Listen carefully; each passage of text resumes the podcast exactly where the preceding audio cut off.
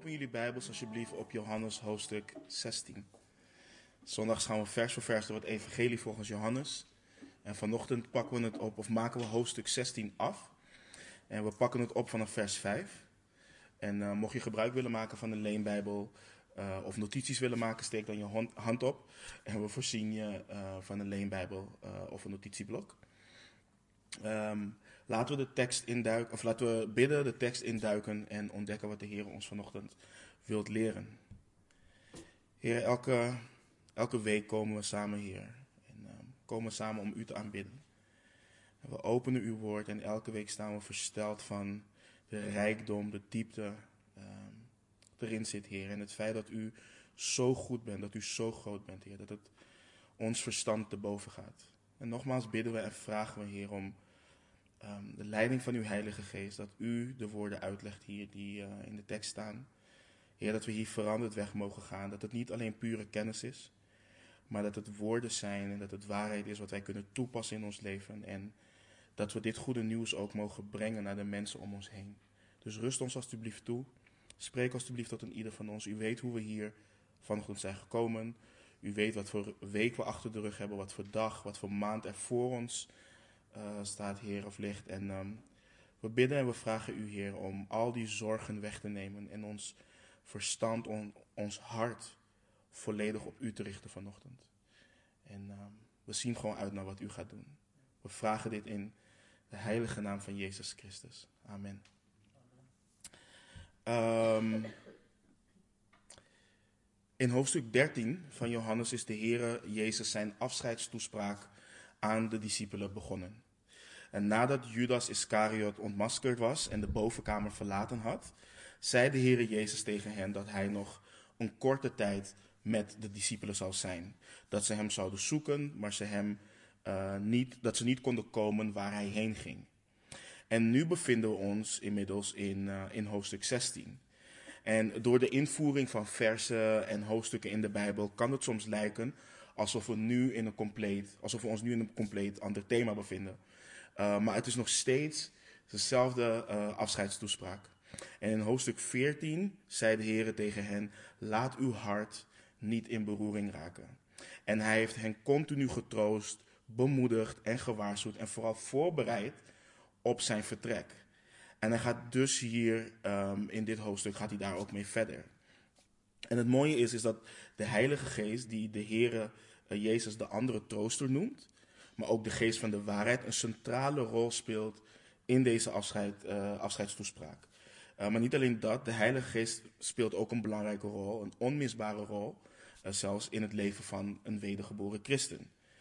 Um, en de Heere heeft ze uitgelegd wat de bediening van de trooster zal zijn in het leven van een wedergeboren christen. En nu gaat hij ze ook uitleggen wat de rol van de Heilige Geest is in de wereld.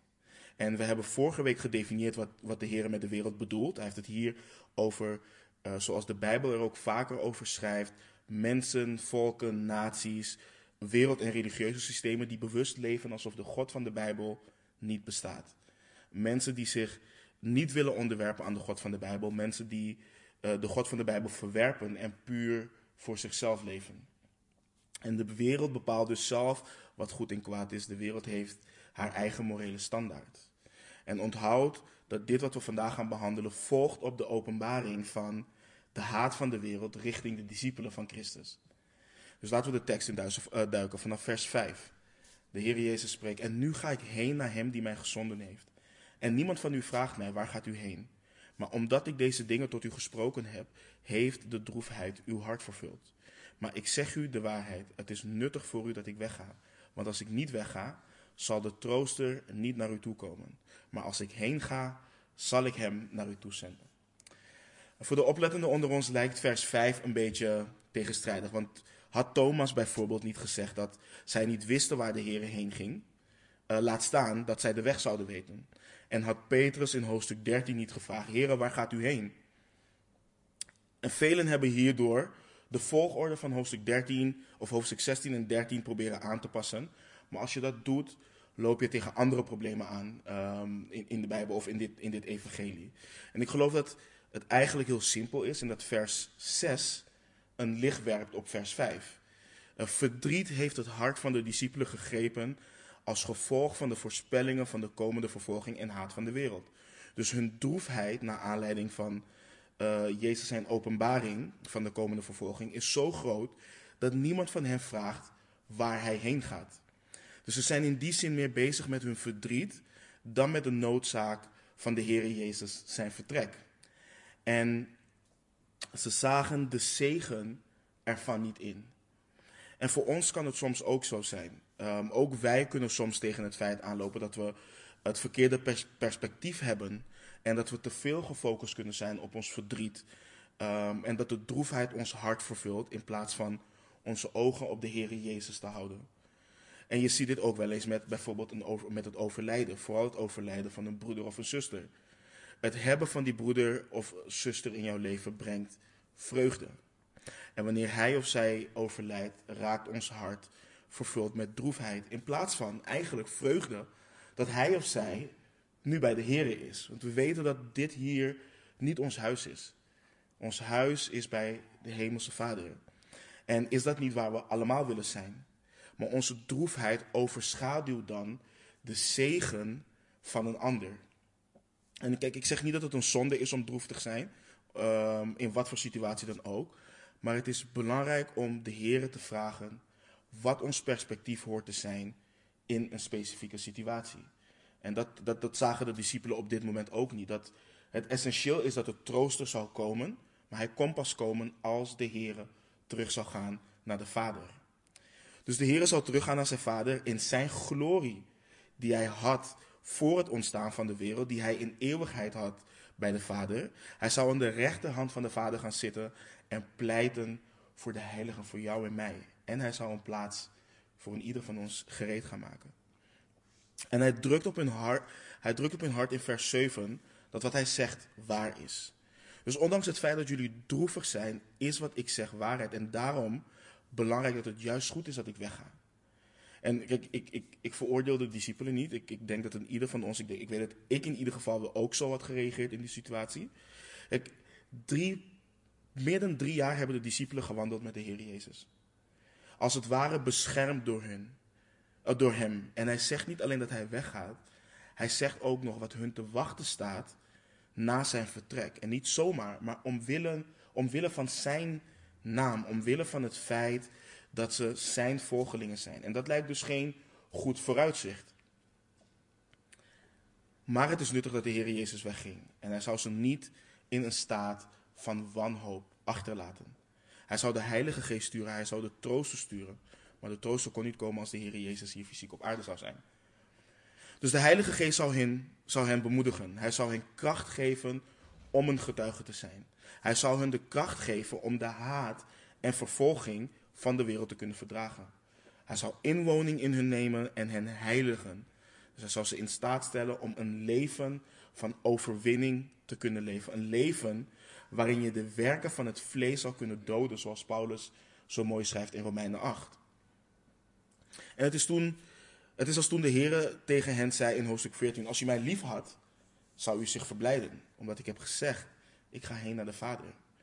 Dus de discipelen realiseren onder andere niet dat wanneer de Heer Jezus weg zal gaan, uh, hij, hij hen ook zal verheerlijken met de heerlijkheid die de Vader hem gegeven heeft, opdat zij één zouden zijn, zoals de Vader en de Zoon ook één zijn. Dat, dat gaan we allemaal behandelen in Johannes hoofdstuk 17. En we kunnen een hele studie doen over waarom het nuttig was dat de Heer Jezus wegging. Dat gaan we vandaag niet doen.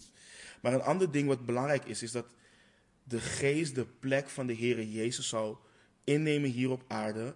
En dat hij hier, daar, dat hij daarmee niet alleen de, met de discipelen zou zijn, maar ook daadwerkelijk in de discipelen zou zijn. En zoals ik al eerder zei, de Heilige Geest heeft een specifieke rol in het leven van de gelovigen, maar ook in de wereld. En de Heere legt het uit vanaf vers 8, waar hij, uh, waar hij verder gaat. En als die gekomen is, zal hij de wereld overtuigen van zonde, van gerechtigheid en van oordeel. Van zonde omdat zij niet in mij geloven. Van gerechtigheid omdat ik heen ga naar mijn vader en u mij niet meer zult zien. En van oordeel omdat de vorst van deze wereld veroordeeld is. Laten we beginnen met het definiëren van het woord overtuigen. Dus de Heilige Geest zal de wereld overtuigen van zonde, van gerechtigheid en van oordeel. En het is belangrijk om deze versen goed te begrijpen, zodat we hierin het werk van de Geest ook begrijpen in de wereld. En het woord overtuigen is veel breder dan hoe wij het kennen in, in onze Nederlandse taal. Het schetst het idee van iemand ergens van overtuigen, maar ook iemand veroordelen door iets aan het licht te brengen of bloot te leggen. Dus als het ware hoe een advocaat bewijs verzamelt, het op tafel legt en je niets anders kan zeggen, ik ben schuldig. Dus dat is het idee wat het ook schetst. En de Heer laat dus zien op drie punten um, in deze verse waarom de wereld het verkeerd heeft wat betreft zonde, wat betreft gerechtigheid en wat betreft oordeel. En het eerste punt wat we zien in vers 9 is zonde. En hier in vers 9 wordt de wereld schuldig bevonden aan zonde en hun beeld over zonde. En de reden is het weigeren om in Jezus Christus te geloven. En ik denk dat het belangrijk is om hierbij stil te staan. Want de Heere Jezus spreekt hier van zonde. Enkelvoud. En niet van zonden meervoud. En waarom is dat significant? Ik denk dat wanneer je nu naar de gemiddelde ongelovige persoon zou gaan en zou vragen: wat zegt de Bijbel over zonde? Wat zegt de Bijbel over oordeel? Um, dat ze alsnog zouden gaan praten over zonde in meervoud. Dus ik denk dat de wereld zou gaan praten over homoseksualiteit bijvoorbeeld, over pedofilie, over liegen, over hoererij, over stelen. Dat is wat zij definiëren als zonde, wat ook zonde is. Maar dat is niet het grootste probleem van de mens. En dit is ook belangrijk voor ons om te weten wanneer wij het evangelie delen met de mensen om ons heen. Want we zijn vaak geneigd om te zeggen: luister, als je je hier niet van bekeert en je nu overlijdt, dan komt het oordeel van God over je heen. En ik snap het, maar de Heilige Geest overtuigt hen van zonde en niet van zonden. En het grootste probleem wat een persoon heeft, is zijn of haar ongeloof in Jezus Christus. Dat is het probleem van de mens. Dat is ook waar geen vergeving voor is. Um, als iemand stelselma stelselmatig Christus blijft verwerpen, ook op zijn of haar sterfbed, dan zal die persoon veroordeeld worden en de toorn van God over zich heen krijgen. En ik, ik, ik denk dan dat men vaak niet beseft hoe groot ongeloof in Christus is, wat dat teweeg brengt. Want het feit dat iemand bijvoorbeeld homoseksueel, homoseksueel is of zich schuldig maakt aan hoererij, of welke zonde dan ook, nogmaals, is niet hun grootste probleem. Het feit dat mensen blijven leven in deze zonde, laat zien dat ze de heerschappij van Christus in hun leven nooit gezetteld hebben. Dat is wat het laat zien. Want de genade van God, de goedertierenheid van Christus, brengt mensen tot bekering. Dat is wat het doet. En dit is ook waar onze focus als christenen op hoort te, uh, als christenen op hoort te liggen. Ja, het benoemen van zonde is belangrijk. je laat mensen op basis hiervan zien dat ze zondaars zijn. De Heer Jezus maakte mensen hun zonde ook uh, bekend. Hij riep mensen ook op tot bekering. En dat horen wij dus ook te doen. Maar bij het duidelijk maken van zonde horen we, het, het horen we uit te leggen wat de oorzaak is hiervan en wat ook de oplossing hiervoor is. Het heeft geen zin om, te, om, om, om iemand op zijn hart te drukken dat ze moeten stoppen met stelen, stoppen met liegen, hoererij of wat dan ook, zonder hen op Christus te wijzen. Het heeft, het heeft totaal geen zin. Het enige wat je creëert is iemand met een hoger moreel die zichzelf op basis van zijn of haar eigen werken een goed persoon gaat vinden. Dat is wat je krijgt. Voordat ik tot geloof kwam, ik rookte niet, ik, ik stilde niet, ik, ik deed een hoop dingen deed ik niet. En ik vond mezelf een goed persoon. Totdat ik erachter kwam, maar mijn grootste probleem is dat Jezus Christus niet mijn Heer is. En ik deed nog een hoop andere zonden. En die zonden kwamen voort uit het feit dat ik me niet heb bekeerd tot Christus. Want het moment dat ik mijn leven aan Hem had gegeven, begon ik al die zonden te zien en moest ik me wel bekeren van al die zonden die ik had.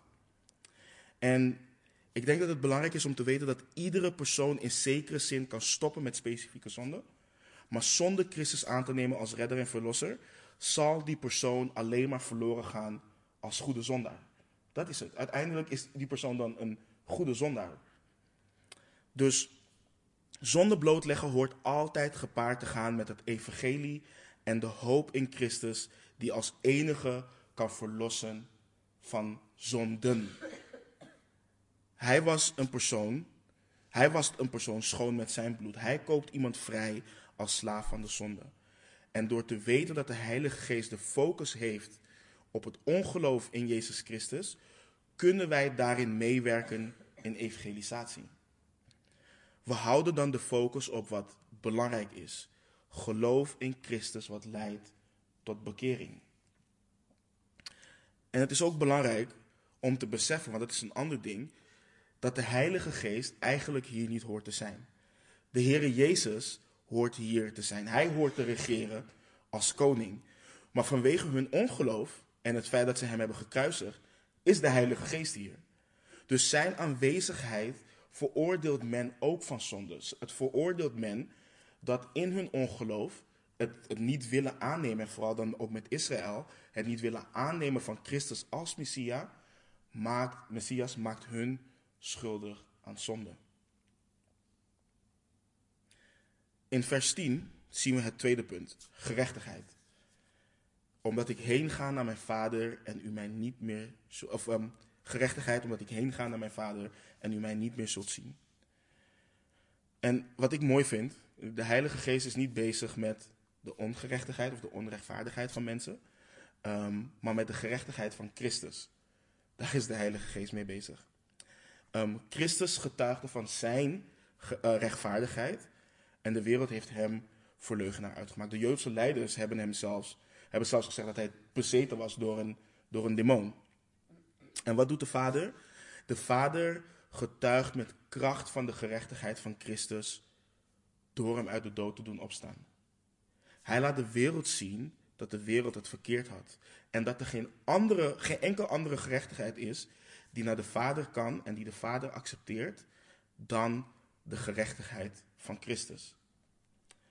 En weet je, als de, als de wereld, en dat is, dat is ook een ding, hè, als de wereld überhaupt gelooft in een hemel, dan denken ze dat ze erin kunnen komen door hun goede werken, door hun daden.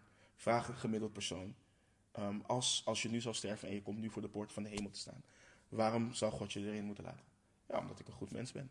Dat veel, veel mensen zeggen dat.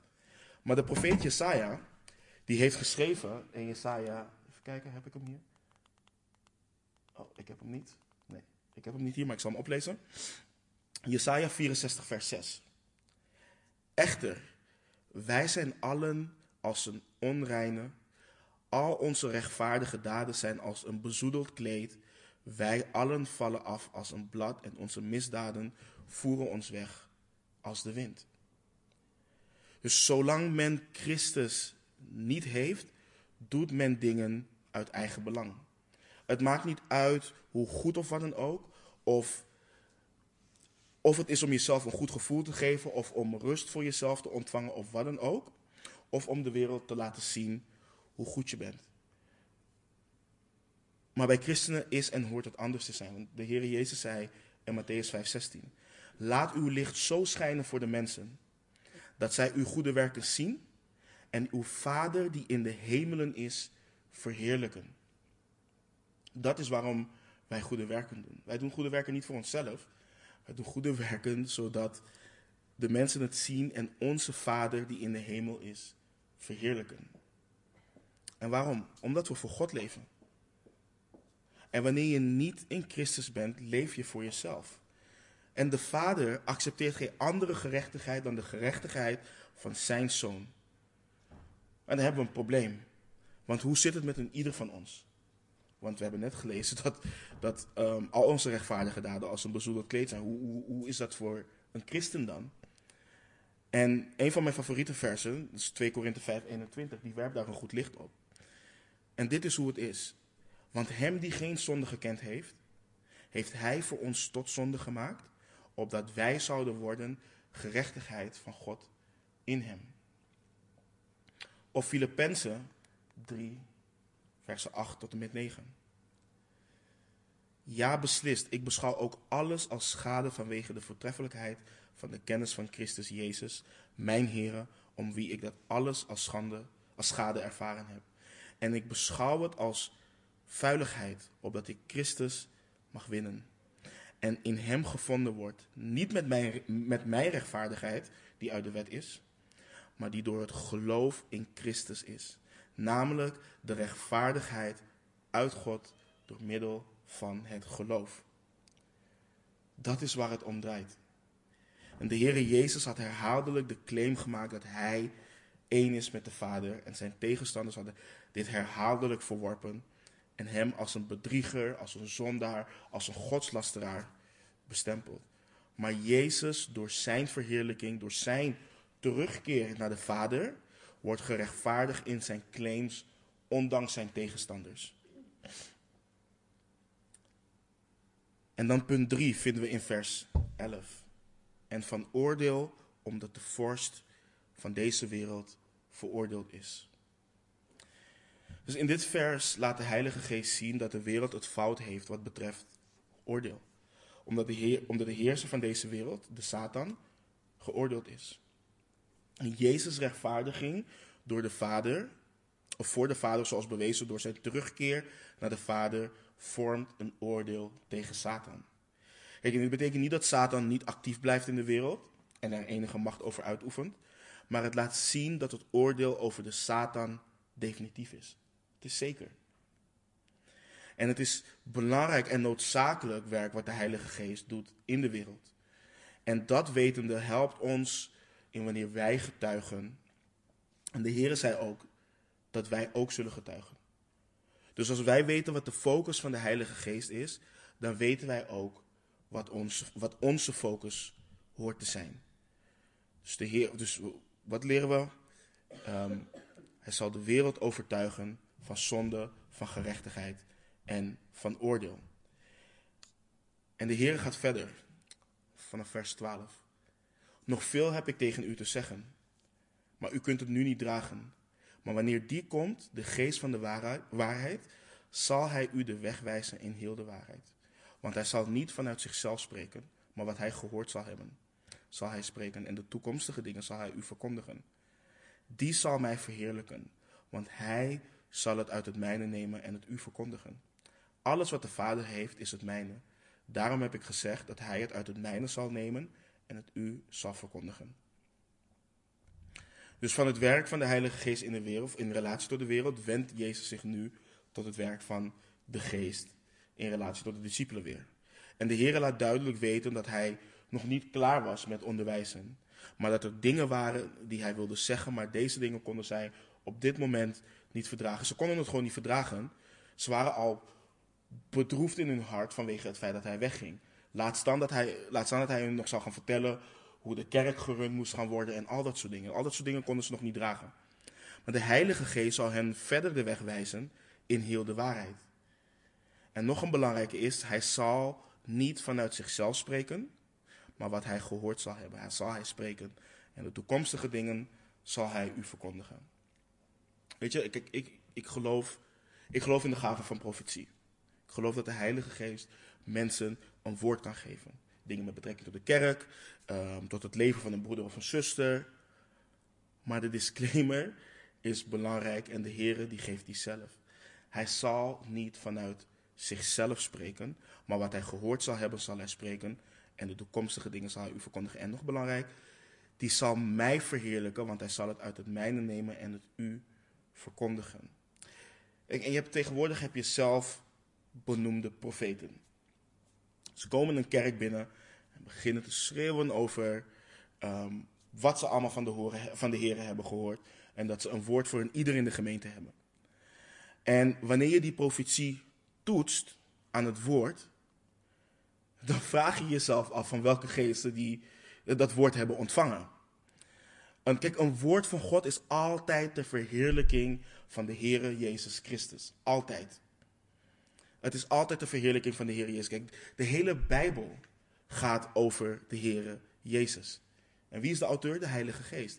Hij wijst ons op Christus. En tegenwoordig zie je dat men meer bezig is met het aanbidden en verheerlijken van de Heilige Geest dan het aanbidden en verheerlijken van de Heer Jezus Christus. Je ziet dat bij conferenties, je ziet het in kerken, je, ziet het, je hoort het zelfs in de aanbiddingsliederen tegenwoordig.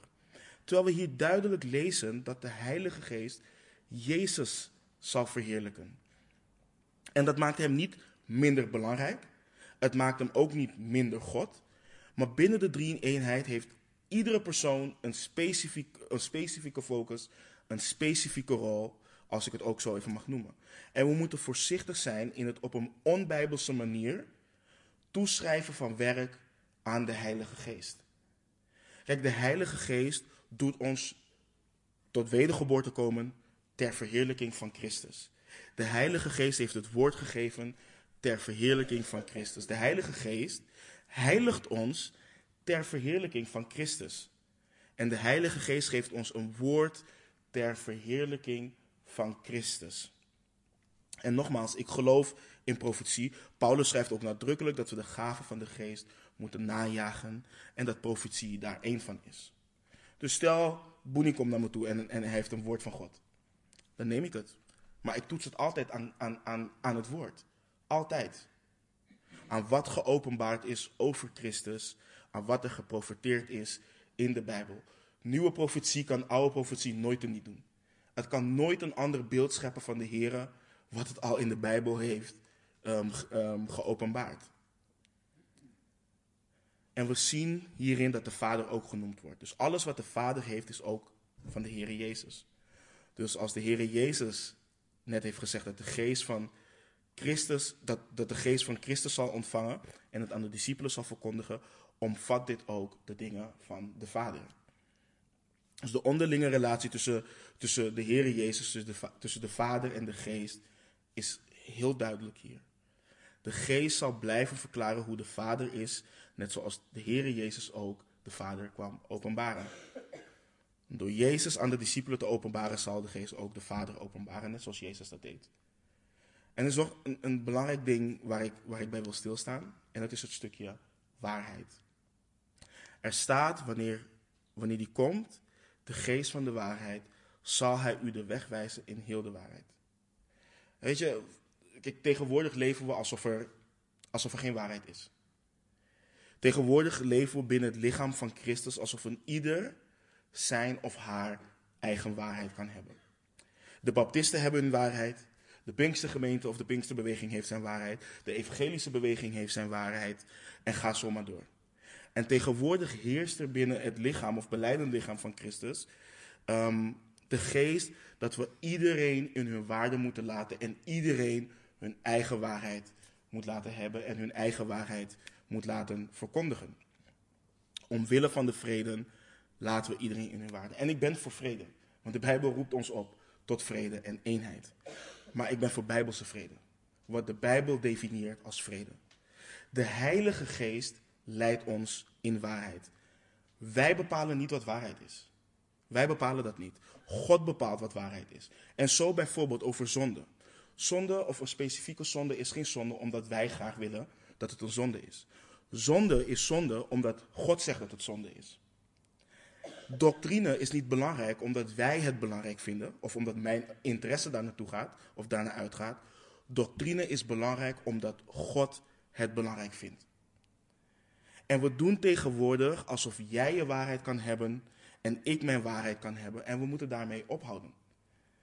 Weet je, kijk, weet je waarom er zoveel verdeeldheid is binnen het lichaam van Christus? Het is niet omdat mensen krampachtig vasthouden aan de waarheid, maar het is omdat er mensen niet willen luisteren naar de waarheid. Ze volgen liever hun eigen hartstochten of ze volgen liever wat hun oor kietelt dan wat God heeft neergelegd als waarheid. En het moet ophouden, want dat is wat het lichaam van Christus verdeelt.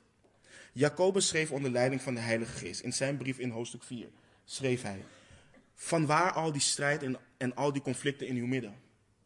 Vloeien ze, niet, vloeien ze hier niet uit voor, uit uw hartstochten, die in alle delen van uw lichaam strijd voeren? Dit hier, wat we doen als gemeente, als lichaam van Christus, draait om de zielen van mensen. Hij is in het vlees gekomen. Kijk, God is niet in het vlees gekomen zodat wij kunnen filosoferen over wat wij als waarheid zien. Hij is in het vlees gekomen omdat wat wij als waarheid zagen, ons naar de hel leidt. Dat is, dat is de realiteit. En wanneer wij dan claimen om in God te geloven, dan horen wij aan, ons, aan onszelf te sterven. Dan horen we gekruisigd te worden met Christus, Christus en horen we ons denken hernieuwd te laten worden door de Heilige Geest. We horen niet onze verlangens te laten bepalen wat de waarheid is. God en God alleen bepaalt wat waarheid is. En als kind van God hoor je je daaraan te onderschikken. En soms vraagt iemand me, ik heb vaak het soort gesprek over wanneer je met iemand dan in gesprek bent en ehm, weet je, dan, dan, dan, dan kom je erachter dat bepaalde mensen anders denken over bepaalde bijbelse dingen. En dan ga je gewoon op een gezonde manier uh, met ze daarover in gesprek. En dan vraagt iemand, maar, maar wat, wat vind jij nou hiervan? Het, het boeit niet wat ik vind. het gaat niet om wat ik vind. Het gaat om wat de Bijbel zegt. Dat is wat centraal staat. Dus de waarheid is belangrijk omdat de waarheid ons vrijmaakt, zei de Heer Jezus. En de Heer Jezus zei niet in Johannes 8:32, u zult een waarheid kennen of u zult uw waarheid kennen. Dat heeft hij nooit gezegd. Hij zei, u zult de waarheid kennen en de waarheid zal u vrijmaken. Dat is wat hij heeft gezegd. De Heer Jezus zei niet in Johannes 17, 17, heilig hen door uw woord, uw woord is een waarheid. Dat is niet wat hij zei.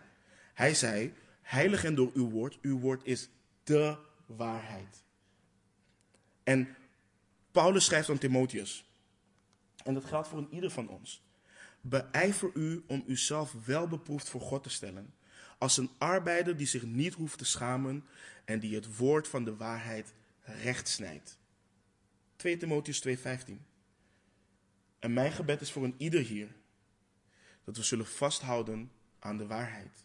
Niet puur om aan de waarheid vast te houden en een hoofd vol met kennis te hebben, vol met doctrine, maar omdat we weten dat God de waarheid belangrijk uh, vindt. En omdat we weten dat de Heer vol genade en waarheid is.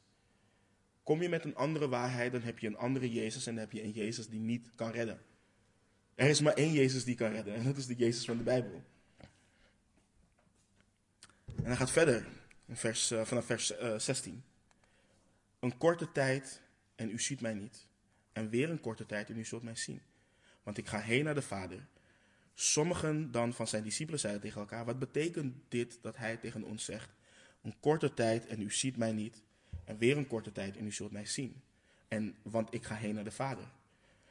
Zij zeiden dan: Wat bedoelt hij met een korte tijd? Wij weten niet waar hij het over heeft. Of waarover hij het heeft. Dus Jezus verwijst opnieuw naar zijn, naar zijn naderende vertrek. En, zijn terugkeer naar de Vader door dood, opstanding en zijn hemelvaart. En hij heeft hij heeft vrijwel eerder hetzelfde gezegd tegen hen in Johannes 14, vers 19. En de discipelen raken weer in de war. En volgens mij hebben ze weinig begrepen van, de, van wat de Heer tijdens deze hele toespraak heeft gezegd. Maar ik denk dat dit voornamelijk komt vanwege hun droefheid. En Johannes laat ons zien dat de Heer anticipeerde op de vraag die ze wilden gaan stellen, vanaf vers 19. Jezus dan wist dat zij hem dit wilden vragen en zei tegen hen: Vraagt u zich onder elkaar af wat het betekent dat ik gezegd heb. Een korte tijd en u ziet mij niet, en weer een korte tijd en u zult mij zien. Voorwaar, voorwaar, ik zeg u dat u zult huilen en weeklagen, maar de wereld zal zich verblijden. En u zult bedroefd zijn, maar uw droefheid zal tot blijdschap worden. Wanneer een vrouw baart, heeft zij droefheid omdat haar tijd gekomen is. Maar wanneer zij het kind, heeft wanneer zij het kind gebaard heeft, denkt zij niet meer aan de benauwdheid vanwege de blijdschap dat, er, dat een mens ter wereld gekomen is. Ook u hebt dan nu wel droefheid, maar ik zal u weer zien. En uw hart zal zich verblijden. En niemand zal uw blijdschap van u wegnemen. We zien zoals we vaker tijdens onze reis door Johannes gezien hebben, eh, de alwetendheid van de Heer Jezus. En hij ligt in, in, in vers 20 toe wat hij, wat hij bedoelt met een korte tijd en u ziet mij niet en weer een korte tijd en u zult mij zien. Maar wat de Heer prachtig doet is dat hij dat doet in het licht. Dus hij laat, hij laat het licht schijnen op hun emotionele reactie op zijn vertrek. En hij laat een contrast zien tussen hen en de wereld. Dus zij zullen huilen en weeklagen als reactie op zijn kruisiging, dood en begraving. En de wereld daarentegen zal zich verblijden. En de wereld verblijdt zich altijd over de dood van de rechtvaardigen. Dat is altijd zo. Denk aan Openbaring 11, waar de twee getuigen werden gedood. Ik heb hem hier, Openbaring 11 uh, van de vers 9. En de mensen uit de volken, stammen, talen en naties zullen hun dode lichamen drieënhalve dag zien. En zullen niet toelaten dat hun dode lichamen in het graf gelegd worden. En zij die op de aarde wonen, zullen zich over hen verblijden. En zullen feest gaan vieren en elkaar geschenken sturen, omdat deze twee profeten hen, die op de aarde wonen, zo gekweld had, hadden. En na die drieënhalve dag kwam er een levensgeest uit God en hen, in hen, en zij gingen op hun voeten staan. En grote vrees overviel hen die, die hen zagen. Dus de wereld, ook hier zie je weer, de wereld verblijdt zich over de dood van de rechtvaardigen. Maar de Heere zegt dat ze niet droevig zullen blijven. Ze zullen zich verblijden wanneer ze hem weer zien. Wanneer ze weten dat hij leeft, zullen ze zich verblijden en vreugden hebben. En de Heere vergelijkt de hele situatie met een vrouw die baart. Net zoals de vrouw die bij de bevalling echte pijn ervaart en angst, zo zullen de discipelen ook echte angst ondergaan bij de kruisiging van Christus. Maar zodra het kind is geboren, verandert de angst van de moeder in vreugde en vergeet ze het lijden uit het verleden. Daar waar mijn vrouw soms zegt dat ze het lijden absoluut niet vergeten is, ehm, weet ik wel dat de vreugde groter is dan het lijden wat ze had tijdens de, de bevalling. En hetzelfde zal gelden voor de discipelen, die na Jezus zijn opstanding, en terugkeer naar hen de angst en, het verdriet zullen vergeten, vergeten die zij hadden. En in vers 22 refereert de Heer naar het eerder gemaakte punt over hun droefheid. Ze zijn nu al verdrietig over zijn heen gaan. En terwijl ze daarmee worstelen, vertelt de Heer Jezus hen dat hij hen weer zal zien. Nogmaals een verwijzing naar de verschijning na de opstanding die hij aan de discipelen zal maken. En op dat moment zal niemand hun vreugde van hen afnemen. Maar niet alleen dat, door de Heilige Geest in hen zal niemand hun ook van hun vreugde kunnen beroven. En het geldt eigenlijk ook voor een ieder van ons. Kijk, ik zeg hiermee niet dat je altijd lachend door de straat heen zult lopen of wat dan ook, of wandelen. Maar denk aan het feit dat de Heer Jezus leeft. We dienen een levende God die de dood heeft overwonnen, die de wereld heeft overwonnen. Denk aan het feit dat God in je woont, in de persoon van de, in de persoon de Heilige Geest. Denk aan het feit dat je vergeven bent van zonde. Denk aan het feit dat God jou niet meer ziet als zondaar, maar dat wanneer Hij naar je kijkt, Hij de gerechtigheid van Christus op jou ziet. Ik weet niet van jullie, maar is dat geen reden voor vreugde? Wetende dat God jou vergeven heeft. Dat je eeuwig leven met hem, hem zal doorbrengen.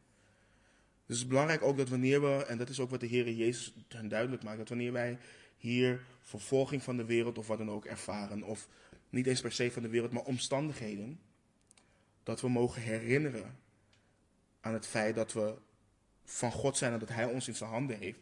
En dat we niet droevig hoeven te zijn. Dat dat onze vreugde niet hoeft ons niet van onze vreugde hoeft te beroven. En hij gaat verder, van vers 23. En op die dag zult u mij niets vragen. Voorwaar, voorwaar, ik zeg u, alles wat u de Vader zult bidden in mijn naam, zal hij u geven. Tot nu toe hebt u niets gebeden in mijn naam. Bid en u zult ontvangen, opdat uw blijdschap volkomen zal worden. En deze dingen heb ik in beeldspraak tot u gesproken, maar de tijd komt dat ik niet meer in beeldspraak tot u spreken zal, maar u openlijk de dingen over de Vader zal verkondigen. Op die dag zult u in mijn naam bidden, en ik zeg u niet dat ik de Vader voor u vragen zal, want de Vader zelf heeft u lief, omdat u mij hebt lief gehad en hebt geloofd dat ik van God ben uitgegaan. Ik ben van de Vader uitgegaan en ben in de wereld gekomen. Ik verlaat de wereld weer en ga heen naar de Vader.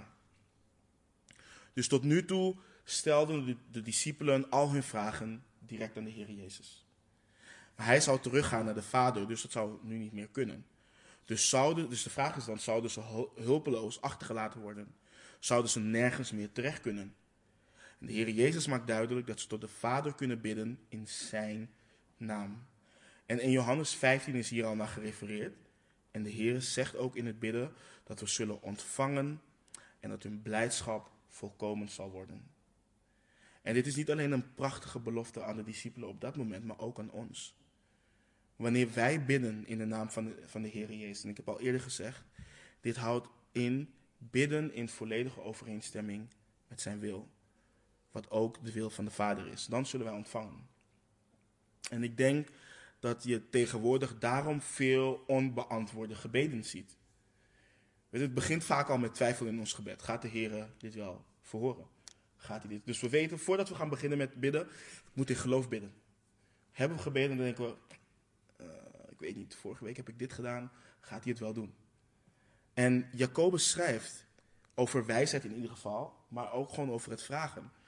De persoon die vraagt, laat hij erin geloof om vragen. En daarbij niet twijfelen.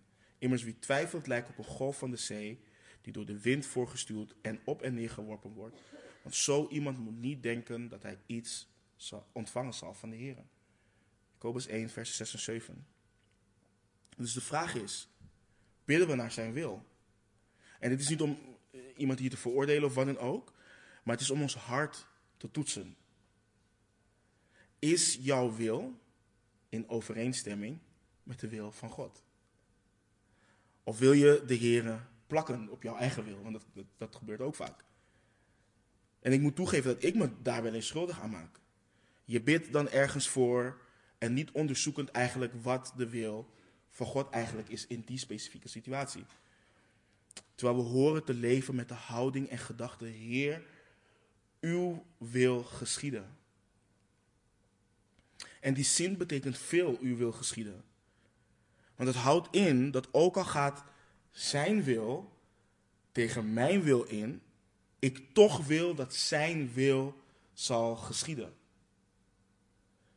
Hoe graag ik die baan ook wil, hoe graag ik waar dan ook wil wonen, hoe graag ik die partner ook wil, hoe graag ik vul maar in, maar ook wil.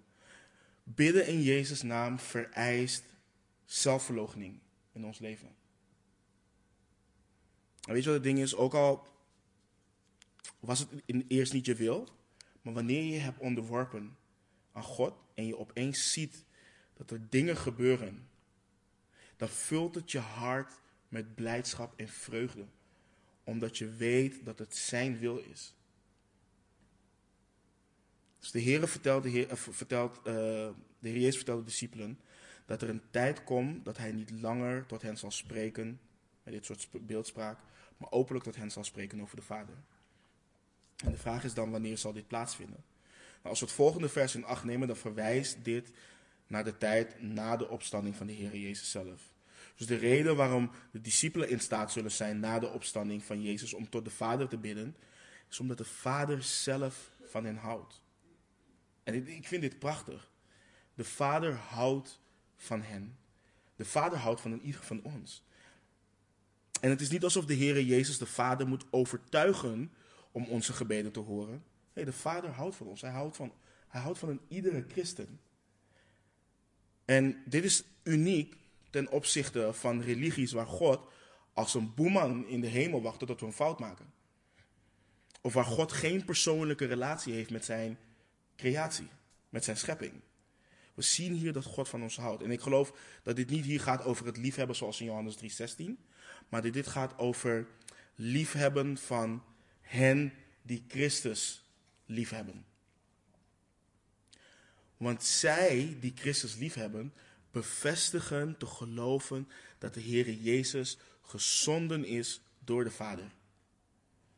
En de Vader is klaar om de gebeden van de discipelen te horen en te beantwoorden vanwege hun relatie met de Heer Jezus. En ook zo die van ons. Prijs God hiervoor.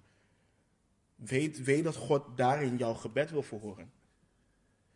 En ik vind vers 28 een prachtige samenvatting eigenlijk van het evangelie. Het omvat de aardse bediening van het vlees, geworden woord. Op een missie van de Vader om de redder van de wereld te zijn.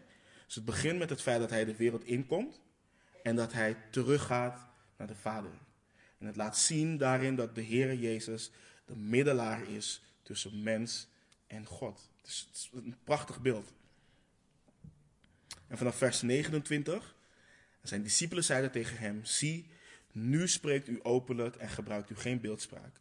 Nu weten wij dat u alles weet en dat het voor u niet nodig is dat iemand u vragen stelt. Hierom geloven wij dat u van God uitgegaan bent. Jezus antwoordde hun: Gelooft u nu?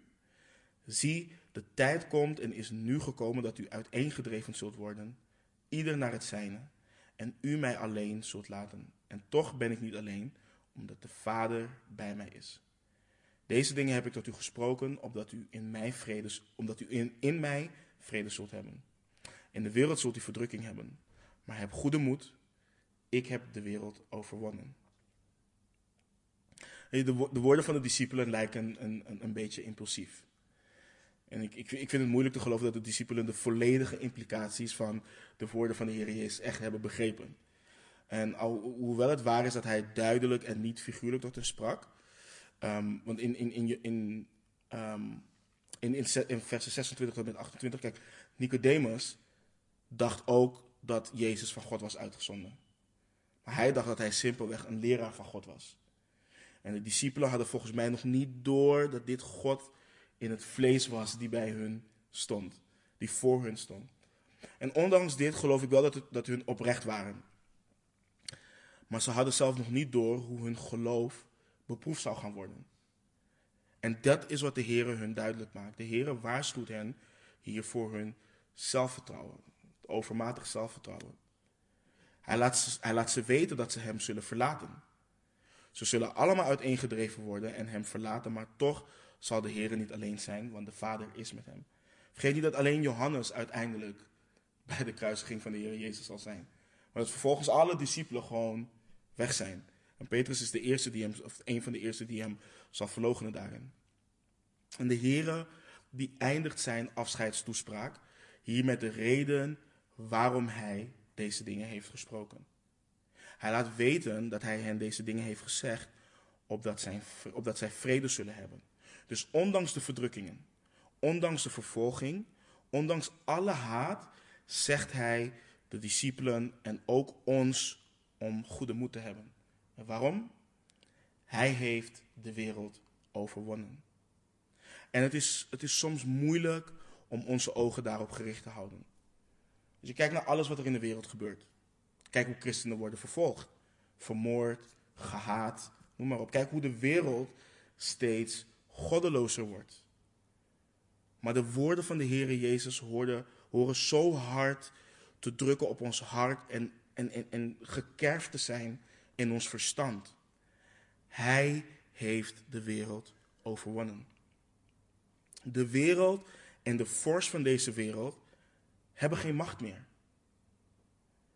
Christus heeft hen die macht ontnomen door de dood te overwinnen, door uit de dood op te staan, door zijn gerechtigheid. De haat en vervolging en verdrukking in de wereld hoort ons niet te ontmoedigen. Vorige week had ik het daar ook over, dat het juist ons hoort te bemoedigen omdat het om de anderen laat zien dat wij een van hen zijn, van, van, van hem zijn.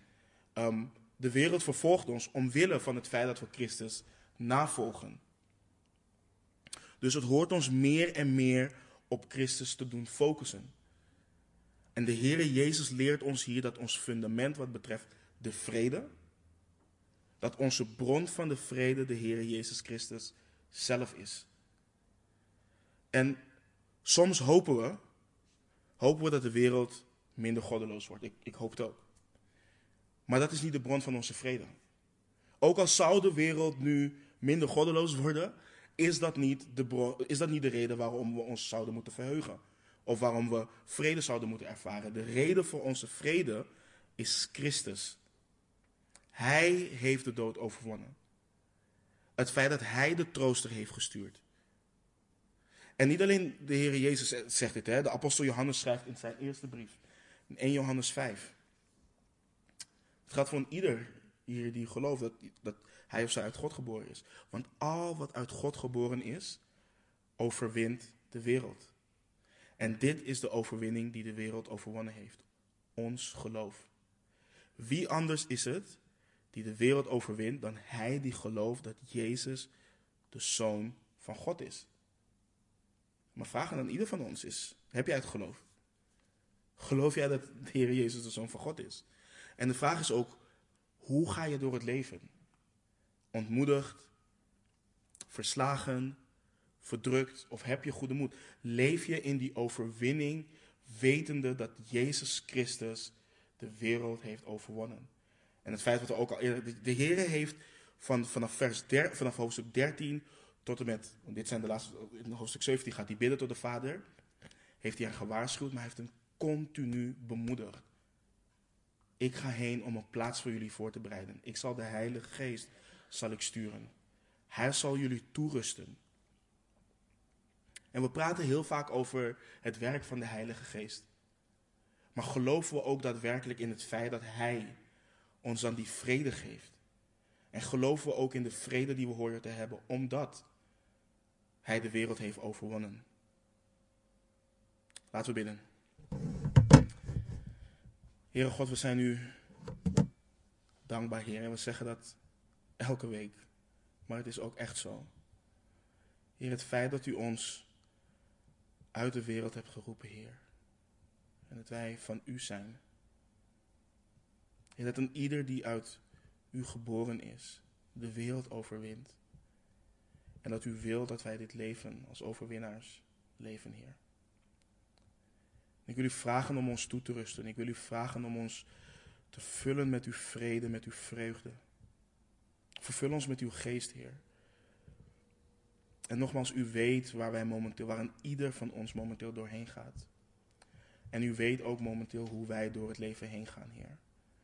Ik wil u vragen als er iemand hier is die verdrukt is, als er iemand hier die is vermoeid is of verslagen is, Heer. Dat u die persoon richt op u. En die persoon herinnert aan uw beloften, Heer.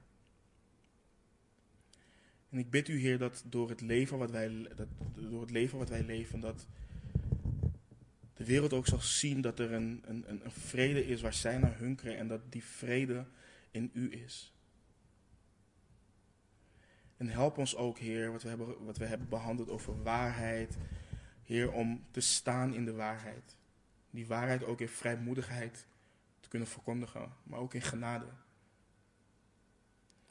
Heer, de waarheid maakt ons vrij. Ik wil u danken voor al het werk wat u hier doet, wat u gedaan hebt, wat u nog gaat doen. En ik bid u ook, ik bid u voor Lelystad hier, waar we hier bezig zijn. Ik bid voor de kerken hier in de omgeving. Ik bid dat we ons allemaal zullen wenden tot de waarheid. Dat waar het woord geopend wordt, dat de waarheid wordt verkondigd. Dus doe een groot werk hier, doe een groot werk in ons, door ons heen. Laat uw naam verheerlijkt worden. We bidden en vragen dit in Jezus' naam. Amen.